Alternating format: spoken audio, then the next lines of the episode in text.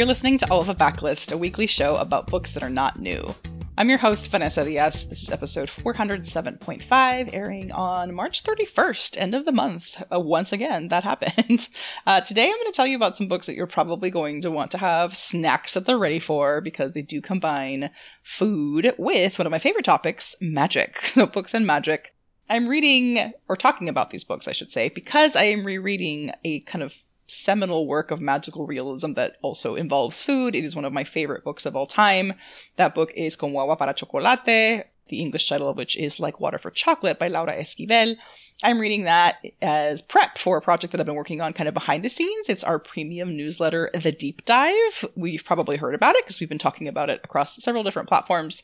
I'll put a link in the show notes for you to learn more about that if you like, but it is a really fun project in which you're going to get to hear from the folks at Book Riot, you know, bookish experts about topics that are either really near and dear to us, that we're just really passionate or interested in. We're going to get to kind of stretch our legs here and, and just go on little bit about some topics in a much like deeper way than we have, you know, traditionally been able to. And so it's, it's going to be a lot of fun.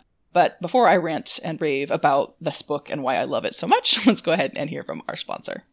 Mom deserves the best, and there's no better place to shop for Mother's Day than Whole Foods Market. They're your destination for unbeatable savings, from premium gifts to show-stopping flowers and irresistible desserts. Start by saving 33% with Prime on all body care and candles. Then get a 15-stem bunch of tulips for just $9.99 each with Prime. Round out Mom's menu with festive rosé, irresistible berry chantilly cake, and more special treats. Come celebrate Mother's Day at Whole Foods Market. Another day is here, and you're ready for it. What to wear? Check. Breakfast, lunch, and dinner? Check. Planning for what's next and how to save for it? That's where Bank of America can help. For your financial to-dos, Bank of America has experts ready to help get you closer to your goals. Get started at one of our local financial centers or 24-7 in our mobile banking app. Find a location near you at bankofamerica.com slash talk to us. What would you like the power to do? Mobile banking requires downloading the app and is only available for select devices. Message and data rates may apply. Bank of America and a member FDIC. So, like agua, like agua, I was full Spanglish in action here. Como agua para chocolate, like water for chocolate, is one of my favorite books. It is about a woman named Tita, whose lot in life has been made very clear to her since she was a child, and that is that as the youngest of several daughters, I think three, three or four daughters, I'm misremembering this part, but anyway, she's the youngest for sure, and so her lot in life is going to be to take care of her mother. She's not allowed to fall in love, have kids, get married, no side pieces, nothing. Like, this is what she is supposed to do. Her mother, Mama Elena, is a very overbearing character. She kind of rules her household with an iron fist.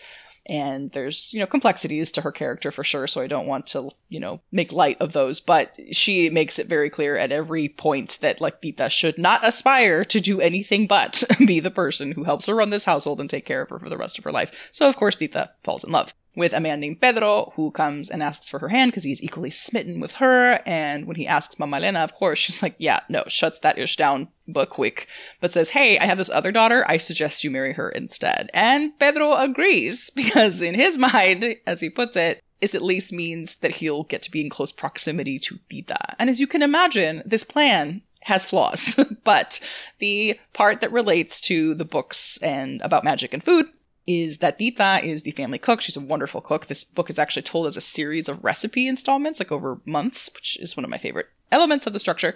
But she finds very quickly that her emotions, especially like the really heightened ones, make it into the food that she prepares and are then felt by those who consume it. And that gets real interesting when the emotion that you were feeling at the time was, say, really intense anger or lust. so it's oh, it's such a beautiful book. I love it so much in so many ways. It's actually a very quick read. It's a small little book, but it just really packs a punch and had me chasing that. Like, okay, I want to read more about books that have food, especially food that's tied to like a specific culture that's really important.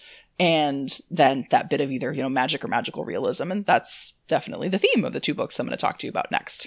That first one is Love Sugar Magic by Anna Meriano. It is illustrated by Mirelle Ortega. And that's actually, now I think about it, the name of the series. The book itself, the first one anyway, is called A Dash of Trouble. It is about a young girl. She is not quite a teenager, not quite a child. I want to say she's in that, like, you know, tween, preteen stage. Her name is Leonora, goes by Leo, and her family owns this beloved bakery in their community in Texas. That bakery whips up all kinds of wonderful, you know, cakes, cookies, concoctions, etc. But their big event that's really important to them and they look forward to and prepare for every year is the annual Dia de los Muertos festival. So yes, all my bells are ringing. Love this so much. And Leo is in the tough spot because she, again, as a tween, is very much like, stop treating me like a baby. I'm, you know, I was going to say a big girl now, though that sounds kind of infantilizing, but she really wants to have, you know, play a bigger role in helping her family prepare for this festival. But this year, like every other year before that, they're like, mm, not quite yet. You're too young. And of course, that's not the answer that Leo is looking for. So one day she decides to skip school she sneaks out, sneaks into the bakery where the preparations, you know, have begun, and she discovers that the women in her family have been hiding a little secret. And that secret is that they are brujas. They are, you know, witches of Mexican descent. And a little bit of their magic gets put into everything that they bake. So of course she wants in on this and she's like, okay, she has so many questions. you know, do I have these powers too? When do I get these powers? When do I get to use these powers? That sort of thing. And she decides she's going to do a little, you know, experiment that like, you know, how harmful could this be? Because she has a bestie at school who's like going through a thing. She's like, I'm going to test this out, try my hands at a little spell and make things right for her. And it does not go according to plan. So you get to watch as Leo tries to, you know, undo the mess that she's made, but also, you know, come to terms with everything that she's now learned about her family. And she doesn't want to let them know about the things that she's done, even though that would probably be the easier, you know, route to go. But it's just a whole thing of watching somebody again come to terms with who they are trying to assert themselves and their individuality and figure out life at that kind of complicated age. And in the story is just bursting with, you know, magic and oh, the name of the bakery is Amor y Azúcar, which is, you know, not important, but I just love it. It means like love and sugar. And I love that we get to see this magic, this food, but that is so specifically tied to this Mexican tradition of making pan dulce, which is a, a pastry.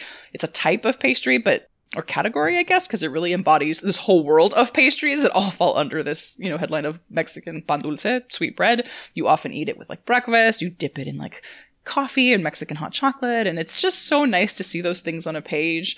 I feel like we could start a drinking game at this point about like take a sip of something every time Vanessa says she wishes she could give a book to her child self and like, here I am again, take that sip because it's just, oh, it would have been so nice to see something like that, to see pan dulce, to see my Mexican culture reflected on the page with that little touch of brujeria. It's just so, so sweet. I haven't read the other two books in the series and I'm newly very excited to go ahead and do that. Might do so on the plane that I am getting on this afternoon.